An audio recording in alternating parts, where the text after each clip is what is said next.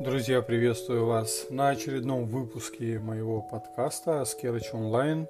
И сегодня будет довольно интересная тема. А, вот сейчас пока записываю, я еще не придумал, как я ее назову, но надеюсь, что будет релевантно тому, что я говорю. А, сегодня будем рассуждать о, о метафизическом, что ли, о том, ради чего мы здесь, там, и куда мы идем и так далее, и так далее.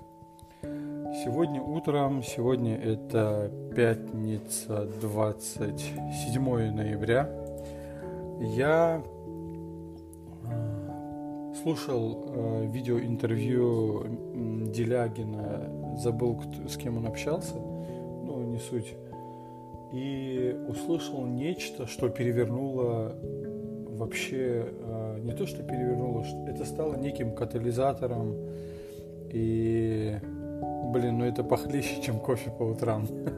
Такой прилив энергии я давно не, не ощущал. Э, в общем, давайте к сути перейду, расскажу, о чем речь. Дело в том, что э, коллеги, коллеги, господи, какие коллеги, мне у них учиться и учиться – дело в том, что Делягин с э, своим собеседником рассуждали о том, а существует ли жизнь после смерти, и если да, то как, и так далее, и тому подобное. И дали довольно интересную интерпретацию, и я сейчас объясню, почему она меня зацепила. Дело в том, что по их мнению э, они, они естественно, ссылаются на какие-то источники, и, наверное, хорошо бы эти, это видео посмотреть, чтобы эти источники изучить. Но сейчас суть не в этом. Они э, приходят к тому, что давайте так. А, задача человека – это развитие, саморазвитие, развитие общества, польза общества и прочее, и прочее.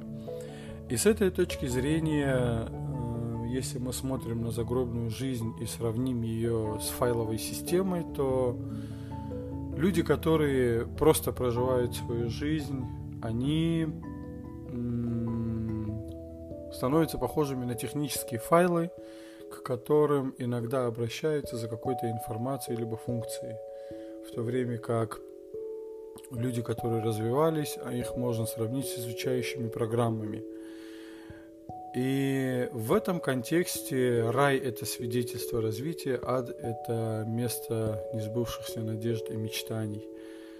И вот настолько фантастически страшное описание ада, вы представьте себе, я думаю, что люди, которым ближе к 40 и далее, они хорошо меня поймут.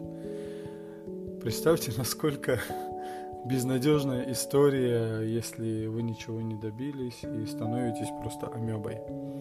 Почему меня эта история заинтересовала? Я в свое время изучал э, в том числе и славяно-арийские веды, и вообще культуру ведических, ведическую культуру славян. Она очень сильно перекликается с э, культурой, которая была у моего народа, у лезгин, в до монотеистические религии.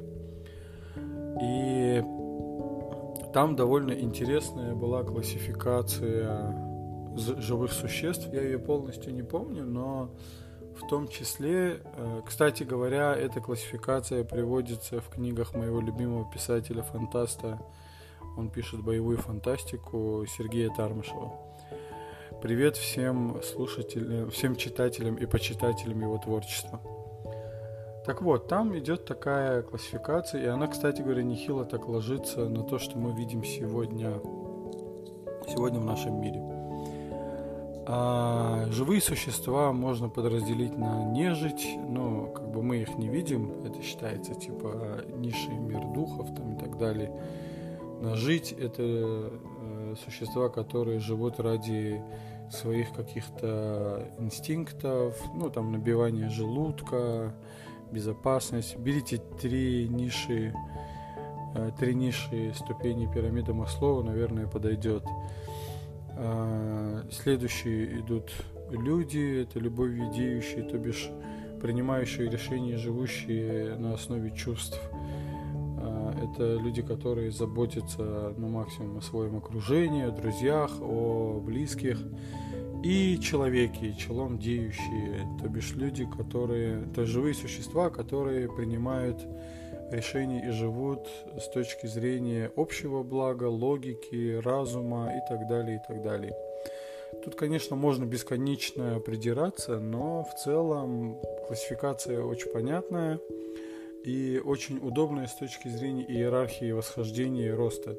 Собственно говоря, о ведической культуре славян есть э, золотой, золотой путь восхождения, по-моему, так он называется, когда речь идет о бесконечном развитии живых существ. И, кстати говоря, под живыми существами э, подразумевается не, пресловут, не только пресловутый Homo sapiens с точки зрения э, космологии э, древних славян, э, суда относятся и совершенно разные формы жизни, начиная там от минералов и так далее. Кстати, сам по себе факт, что у древних были такие познания и, да, и возможно, пусть да, бог с ним, пусть будут гипотезы, но тем не менее об устройстве мироздания, ну, довольно интересные вещи.